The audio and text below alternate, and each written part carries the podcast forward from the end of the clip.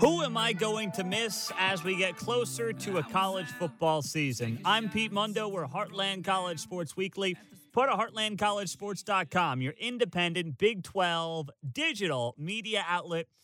And thanks for joining us, being a part of the show. And before we get started, please take a second out, guys. Leave us that rating and review and subscribe. It does help the show tremendously uh, grow organically, which is how we've done this thing for several years now because of you your support, you taking out a minute to leave that rating and review. And if you do, I'll send you a free Heartland College Sports Koozie in the mail. It's getting hot this summer. Keep the beer cold, all right? And uh, send me a screenshot of your rating and review to Pete Mundo, M U N D O, at heartlandcollegesports.com. So, uh, one thing I like to do is is always in the middle of summer, look back on last season, think ahead to this season, and say, who am I going to miss? Who and why am I going to miss certain players in the Big 12 conference? And I want to go through a list of five guys that I will desperately miss in this conference. And I know that there are plenty of guys that we're all going to miss from the Big 12. But I just want to give you five guys that come to my mind that I really loved watching play last year that are no longer going to be here. And these are not necessarily people who, you know, were the best. Now, a lot of them would be considered the best at their various positions but it's just guys I loved watching play and the reasons behind why I loved watching them play. And I'll start off with uh, Iowa State defensive tackle Ray Lima. You know, this guy was not somebody who had a big stat line. All right, he, he didn't. But he was really an engine for the Iowa State defense that was, I think, the best in the Big 12 when you combine the past two seasons. He clogged up the middle, he drew double teams, and he allowed the rest of that defense to operate beautifully. And that's something that they did very well, very, very well under Jon Heacock the last two years. So I'm just going to miss that big body defensive tackle that, let's be honest, the Big 12 does not have a lot of Ray Limas. All right. I hope that the Big 12 gets back to more Ray Limas, whether it's, you know, the Ross Blacklocks, the Bravvion Roys at Baylor. Uh, the Big 12 coaches know they need more of that, right? They do if you want to get in the national conversation with the SEC, you've got to have more guys like that on the interior of your defensive line. And the Big 12 really hasn't had it in a decade. The last guy that you think about of of elite stature, I mean, Ndamukong Suh when Nebraska was in the Big 12, uh, Gerald McCoy at OU, but that's just too long. That's too long. So, you know, Ray Lima's not those guys, but based on how mediocre the Big 12 has been at that position the last couple of years, I enjoyed watching Ray Lima clog up that middle for the best defense of the Big 12 the last couple of seasons. Speaking of defense, and by the way, I got three defensive guys on this list Baylor defensive end James Lynch. Uh, Lynch was the Big 12 Defensive Player of the Year, and he did wreak havoc off the edge against every Big 12 team. Led the league with 12 and a half sacks, uh, which was five and a half more than anybody else in the conference. 18 and a half tackles for loss. We're second in the Big 12 behind the man in front of them in these rankings, who I'll get to here shortly. And considering Baylor had one win in 2017 and was an overtime away from clinching a berth in the college football playoff. I mean, it's an incredible story. Matt Rhule's guys were so easy to root for. And James Lynch, you want to talk about defining easy to root for? James Lynch was at the top of that list. And it was just, it was fun to watch Baylor fly all over the field, and Lynch was a big reason why. So I've got him as a guy I'll miss. Uh, Texas Tech linebacker Jordyn Brooks. Talk about defense. And while the unit as a whole was not lights out in Lubbock, Jordyn Brooks, I mean, that guy is going to be a legit NFL player. He is going to have a, I think, a very nice NFL career. And he'll have been a linebacker at Texas Tech. And no one's going to really know where Jordyn Brooks went to college, you know, as he's working his way through the NFL. And now, you know, Seattle Seahawks pick him in the first round. People are going to be like, wait, uh, first round NFL draft pick uh, was from the defensive side of the ball Texas Tech? What? What? Exactly. So I think this is a guy who's going to have a really good NFL career. And people are going to be shocked when they look at his bio and say, he went to Texas Tech? he was all over the place. He was a stud led the Big 12 in total tackles last year with 108. Also led the league with 20 tackles for loss. I will miss him being all over the field. I just wish he, you know, could have been on a better team. the last couple of years because he would have gotten more attention. But hey, he was a first round NFL draft pick. That is uh, pretty darn good. I've got Jalen Hurts, Oklahoma quarterback. Now, Jalen Hurts is not Baker Mayfield. Jalen Hurts is not Kyler Murray. But he was different. Jalen Hurts was a guy who used his legs far more uh, as a running back, not Kyler Murray, where he's, you know, rolling out, hitting the edge and scooting for 10, although he could do that. But he was a between the tackles guy. He was a different mold than Baker. He was a different mold than Kyler. And it was fun to watch. I don't think it was as sexy as Mayfield or Murray. It wasn't. It was more grit, determination, uh, brute strength with Hurts. I mean, he struggled throwing the ball past 10 yards down the field. Uh, but still, anytime Lincoln Riley's your coach and you're the quarterback, unless you're a total dud, you're going to be fun to watch. And that's what Jalen Hurts was last year. And he got him to a college football playoff. Uh, but still, I, I respect what Jalen Hurts did at OU. He became a Heisman finalist after the transfer from Alabama, being in the system for a hot minute one year. Eh, still, it was fun to watch him work within that offense. And last but not least, of Big 12 players I'm going to miss in 2020, TCU wide receiver Jalen Reagor. Now, some of you might be shocked by this. I guy didn't do much. He didn't do much because I hate to say it for him, but he had nobody throwing him the ball. Nobody the last two years. From the Shawn Robinsons to the Mike Collins to the Max Duggans, and I think Duggan will improve this year, but you got a true freshman last year, quarterback, uh, just didn't get it done through the air. Did not do it. But when Jalen Reagor was at his best, and when Jalen Reagor was making plays, he was as fun as anybody to watch in this league. I think about the Alamo Bowl during his freshman season against Stanford. Five catches, 169 yards, and a touchdown. Or, or many of you might remember this. Oklahoma State fans probably cringe thinking about this. The end of his sophomore year. Look at this stat line for Jalen Reagor Eight catches, 91 yards, five carries, 121 yards, and two touchdowns. I think to myself, what could have been for Jalen Reagor in his time at TCU? That's what I think about. What could have been, and it's something that uh, I think will will unfortunately look back on Jalen Reagor's time at TCU and say, "Geez, here's a guy who was a first round NFL draft pick who I think is going to do good things in the league." And we're going to be like, TCU had that guy for three years, and uh, it had two seasons of incredible mediocrity because they couldn't find somebody to throw him the ball. I mean, Gary Patterson's a quarterback away. He has been a quarterback away for the last two years of, of being in the Big 12 conversation like they were when they reached the college football, not the college football playoff, but the Big 12 championship game uh, a couple of years back with Kenny Hill, who was not exactly, you know, a stud quarterback. He was okay, but I mean, he was nothing special. He looks like he's something special because of how bad things have been lately the last two years, at least by TCU's own standards, right? By TCU's own standards, it has not been good. But when you look at where they've been the last two years, it's been terrible at that position. Absolutely terrible. Since the 11 and 3 year in 2017, they're a combined 12 and 13. That's got to change. I hope Duggan's the guy.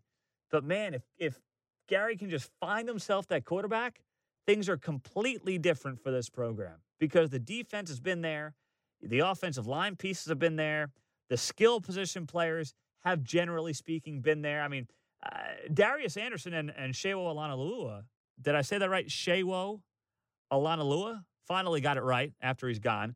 Uh, that's a nice one-two punch at running back. But when you can't get the ball downfield, that's a problem. That's a big problem. Pete Mundo on Heartland College Sports Weekly, part of heartlandcollegesports.com. So, yeah, I think we're going to have a season.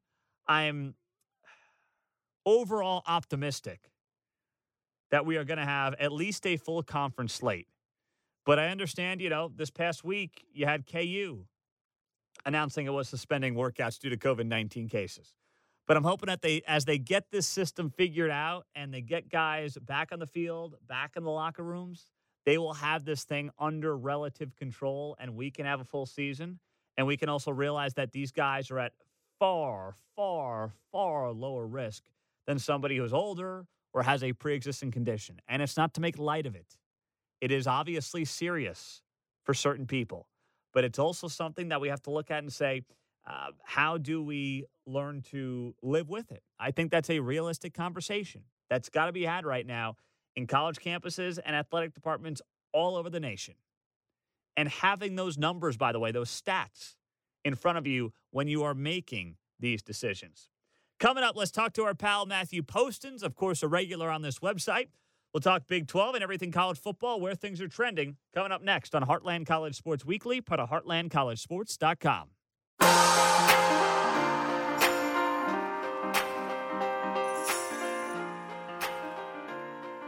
Let's say hi to a guy that you uh, read all the time on HeartlandCollegeSports.com. He's Matthew Postins. I'm Pete Mundo. As we take you through another week, hopefully closer to a college football season. Uh, Matthew, obviously there are uh, concerns all over the country in terms of what a fall college football season is going to look like. Obviously, health is first and foremost, but where do you think we are going with this thing uh, for the Big 12 in particular, obviously, and then for the rest of college football? Well, I think for the Big 12 and the Power 5 in particular, I think their decision making is going to be a lot different than the rest of the country simply because of the monetary factor. When you think about the fact that the uh, Big 12 paid out, you know, 37, 38 million to its uh, partner schools this year, um, the majority of that money comes from television. And you can't get TV money if you don't have a game on TV. So their math is going to be a lot different. I, I think they're going to hold out as long as they possibly can. It could be that they, um, you know, cancel their non-conference games and, and rejigger their uh, conference schedule to accommodate a shorter season and maybe start in late September, early October. But I think they're going to do everything possible to have a football season in the fall. Now, for these smaller conferences, when you get down into FCS, D2, D3, we've already seen a little melt uh, Morehouse has canceled its 2020 season. Bowdoin, a uh, Division three school up in Maine, has canceled all of its fall sports. Uh, there are a couple of schools that have done that as well. Fordham, up in the New York area, has canceled uh, their first three games of the year. So you're, you're starting to see little pockets of schools that have um, kind of started making their own independent decisions that they can live without football this year. But their math is a lot different because you don't have the TV money and you don't have the obligations to people like ESPN, CBS, and and other networks to have those games broadcast. Mm-hmm. Matthew, what do you think? Uh, you know, Big Twelve Media Days is is two weeks away now, and I think it's going to be a very obviously it's different. It's going to be virtual. But what do you think the tone is going to be like from us on the media side, the coaches, the players, the virtual nature of it? What are you expecting as we get going in less than two weeks? Uh, I think I'm going to expect the unexpected. Yeah, this has been such a this has been such a strange 2020 to this point, just in terms of sports and in terms of everything that's happened. Um, I think I think you're going to see coaches that are going to be really optimistic except for maybe Lincoln Riley. Lincoln Riley seems to have been the one realist throughout this whole uh, process the last few months. He was the coach that delayed his students coming onto campus uh, early in June. He wanted to wait till July. Uh, he's been very, very clear in the media about how he, he feels about uh, how things are developing and, and, what the schools need to be doing. Um, I think the players are going to express their desire to play uh, to be safe. But you know, first and foremost, they want to play. They came to college to play college football and to get an education, uh, not necessarily in that order, but um, they're going to be very optimistic about wanting to play. Uh, I think Bob Bowlesby's uh, interview on Monday is going to be really, really interesting because he's going to get a lot of questions about COVID. He's going to get a lot of questions about testing. He's going to get a lot of questions about uh, where the rest of the athletic directors are in terms of how they feel about the season. But uh, I think Bob will try to be as optimistic as possible, but uh, you know, he, he was very much a realist during those press conferences at the Big 12 basketball tournament in March, uh, which I was able to attend. Uh, I, am wondering how much of a realist he will be in a couple of weeks when we see him at Big 12 Media Day. I'm with you there, Matthew. It's going to be interesting. Uh, let's talk about college football, though. Let's talk about the field. And if you were to look at a storyline in the Big 12 that you think is not getting enough attention heading into the season, what would that storyline or storylines be? Uh, for me, I think it's I look at a couple of things. I look at whether or not Kansas and West Virginia can improve markedly in year two under their current head coaches. I mean, Les Miles did not inherit a lot of talent. He has one really, really talented player on the offensive side of the ball in Pooka Williams. Um, but you've got to have, you know, 50, 60, 70 guys that can play well in concert with one another in college football. Does he have enough talent for them to take a step yet? They they have won. I saw this the other day. North Dakota State has won either as many or more road Big 12 games since 2010 than can, as Kansas has. It, it's just stupefying how bad Kansas has been on the road the past decade. So that's one thing that I'm I'm interested. The the other thing I'm interested in is whether or not TCU is going to be able to figure out a quarterback for this year. Uh, the years that they've been really good, you know, you look at Andy Dalton, you look at Trevone Boykin, even Kenny Hill, uh, they've had good quarterback situations. Their quarterback situation last year just wasn't good at all. And this is a team that has preseason All Americans on the defensive side of the football. Uh, they've got a good offensive line. They've got good running backs. They need somebody behind center that can put it together. And that's going to make the difference as to whether or not TCU gets back to a bowl game or even has an opportunity to be a dark horse contender in this conference.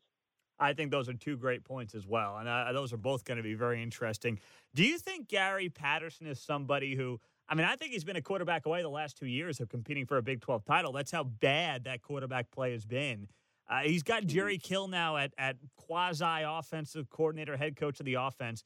But do you think, Matt, uh, Gary Patterson is at a point where he would ever step away from something like this, or is that not something you foresee anytime soon?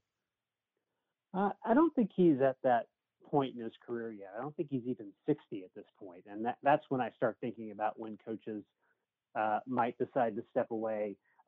He, to me, he's got one of the best situations, not just in the Big 12, but in college football. He's highly valued by his university. His teams are always competitive. Uh, the one loss record doesn't necessarily show that all the time, uh, but they're always competitive. He's considered one of the best defensive mind, minds in the game. Generally speaking, his players respect him.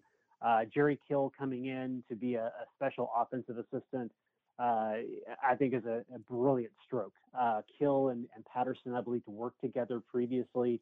Uh, they both kind of think alike about football. they they need some help in terms of the construction of the offense on the offensive side of the ball. I think he can be of great support to Sonny Cumbie. And when you think about the fact that Sonny Cumbie is, even after last year, still a rising star in this game in terms of, you know, one day I think he'll be a head coach. Jerry Kill gives Gary Patterson a perfect guy to replace Sonny Cumbie at offensive coordinator should Cumbie ever get a job somewhere. So I don't see Patterson leaving anytime soon. You know, he's had overtures from other schools that would be considered bigger than TCU if, he, if he's not going to leave for one of those schools, then I think he's there for the long haul. Yeah, yeah, I'm with you there. Uh, West Virginia, I haven't spent a lot of time uh, discussing them, what the offseason prospects are like. When you look at what Neal Brown is is doing, uh, we think he's got his guy quarterback in Jarret Doege. They won two or three to close out the season. What should we be thinking about as it relates to what's going on in Morgantown going into 2020?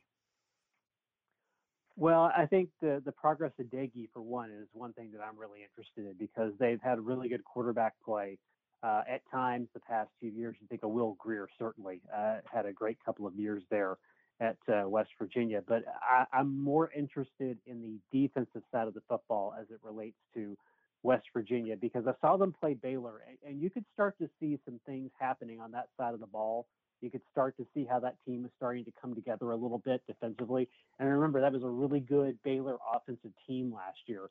Uh, you know, West Virginia still ended up losing that game, but uh, they only lost 17 to 14. So they held one of the best offenses in the Big 12 to just 17 points in that game. Uh, Darius Stills, I think, has the potential to be one of the best defensive players in the Big 12 and in the country. I think they've got a couple of really good safeties in Sean Mahone and Tykee Smith uh, you know, I think that if they can, you know, they've got some some holes to fill at the linebacker position, at the cornerback position, but if they can get good play from those two particular positions where they're they're missing some experience, uh, then I think they can take the next step in this conference in terms of getting back into a position where they can be eligible for a bowl game. You know, Neal Brown has done a good job in the past at building programs. He did it at Troy. Uh, I'm more interested in, in where they're going to be defensively halfway through the season than offensively because I think they'll figure out the offensive piece of it. Yeah, I'm with you there. And uh, when you look at Iowa State, Matthew, a team we haven't spent a lot of time on, uh, we got about a minute, but on Iowa State, Brock Purdy, Matt Campbell, is this the year where if they're going to reach double digit wins, it happens in 2020? I think they got a really good chance. I mean, you mentioned Purdy, but you've also got to think of Tarique Milton, wide receiver. Uh, they've got great triplets. I mean, we, have talked a lot about uh, Wallace and, and Hubbard and Sanders at Oklahoma State being, you know, the so-called triplets. But you know, Purdy, Hall, Milton, those are three really good offensive players right there. They've got some experience in the offensive line. They've got a really stacked defensive front. Uh, they certainly have the potential uh, to be a team that could unseat Oklahoma. And the great thing this year is they get Oklahoma at home, they get Baylor at home, they get West Virginia at home. I mean, their toughest road game is Oklahoma State. Honestly, they got to go to Oklahoma State and go to Texas in late November. Uh, the schedule sets up well for them. I, I think they are, are, certainly a team you got to watch in the Big 12 this year. Matthew Postins joining us on the show. Matthew, appreciate the insight, man. We'll talk to you soon. All right, thanks. Coming up, some final thoughts as we wrap things up on Heartland College Sports Weekly, part of HeartlandCollegeSports.com.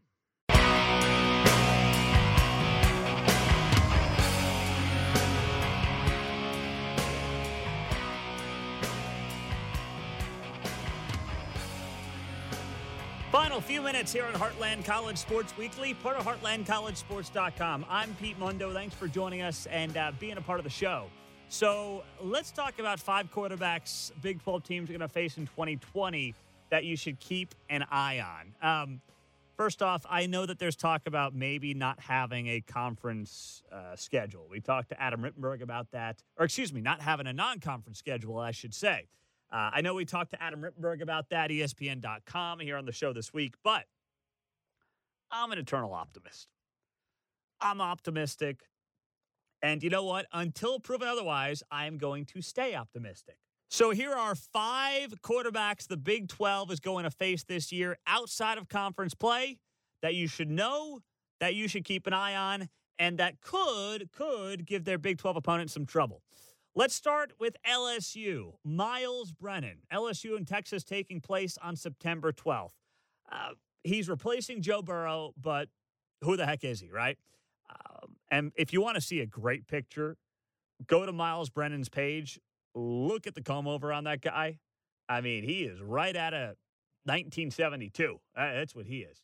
Fourth year junior, taking over for the national championship Tigers has not played a lot of meaningful football at LSU, but he was a guy who came in as the number six ranked pro style quarterback in his class.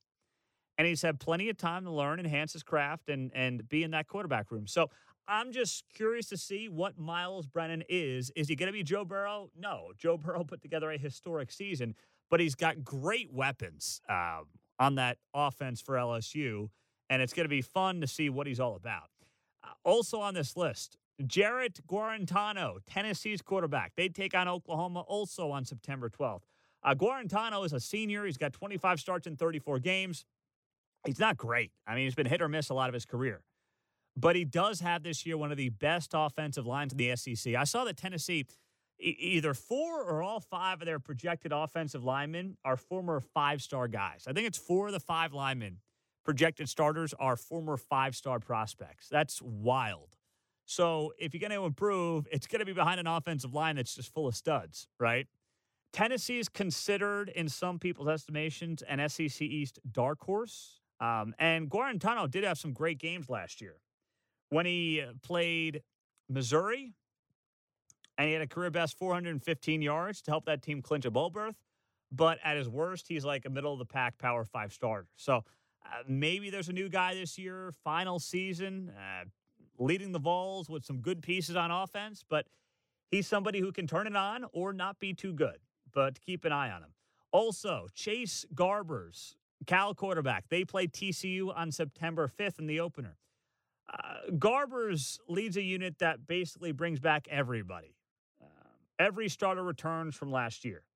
Now, he missed the first four games of last season. He had a broken collarbone, a concussion. He was dealing with a lot.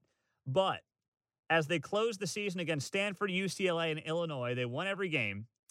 He completed 66% of his passes for nearly 800 yards, six touchdowns, one interception. It's a heck of a stat line to close out the season. So, as TCU is hopefully making that uh, kind of progression with uh, Max Duggan at quarterback, Cal may go into that game. If you were to say Max Duggan or Chase Garbers, you probably would take Garbers right now at least.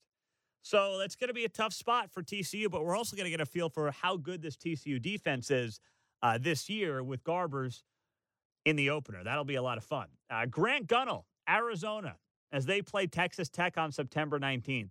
Grant Gunnell shared the starting job in 2019 with Khalil Tate.